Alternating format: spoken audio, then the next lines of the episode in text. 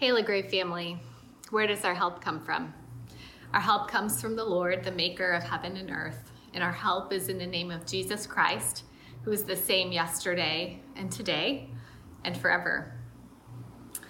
Well, today we have a little pet crisis in the Mannion household. Some households got a pandemic puppy. We got a pandemic betta fish, and this weekend, as I was working in my son's room with him, cleaning it up, we noticed that the tank heater had come unplugged. So there was Mr. B at the bottom of the tank with his little gills working overtime to try to get enough oxygen into his body because his tank was too cold. And that experience of working to try to get this tank warmed up again for this tiny little fish who's so dependent on us for care and food and a warm place to live and be um, was surprisingly sad for me. We hope he's going to be okay. This little tiny fish. Um, but it was a little picture for me of um, so much that is wrong. And it really pricked at my heart um, over the weekend. And it made me realize that my grief resilience right now is a bit low.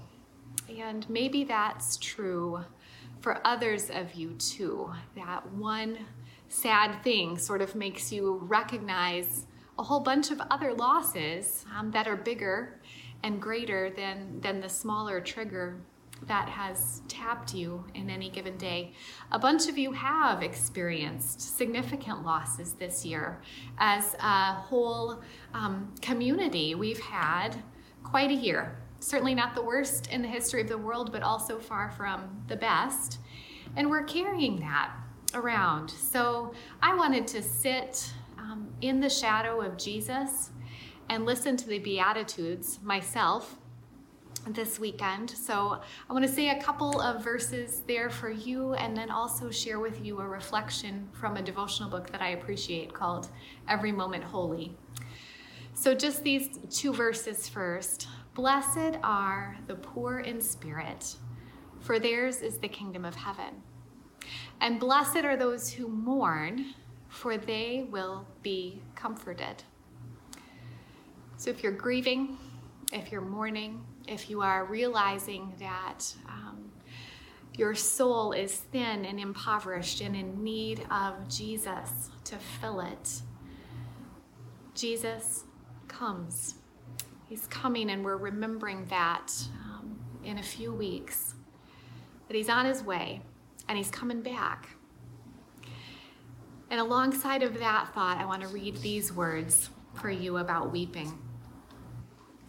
We've wept so often, and we will weep again.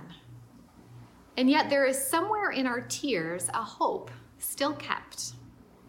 We feel it in this darkness like a tiny flame when we are told that Jesus also wept.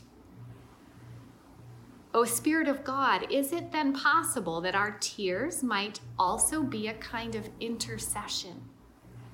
That we, your children, in the groaning over the sadness of creation, could be joining in some burdened work of coming restoration? Is it possible that when we weep and don't know why, it is because the curse has ranged so far and so wide? That we weep at that which breaks your heart, God, because it has also broken ours.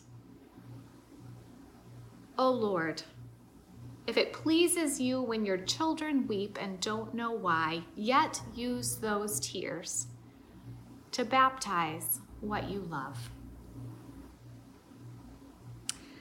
So, Lord, in our tears, we ask you to baptize what you love. And now greet my brothers and sisters, Lord, and bless them. May the peace of Christ be with you wherever you may be. May he shelter you through the wilderness, protect you through the storm. May he fill you with thanksgiving at the wonders that he shows you. And may he bring us home and turn our mourning into rejoicing, face to face again once more.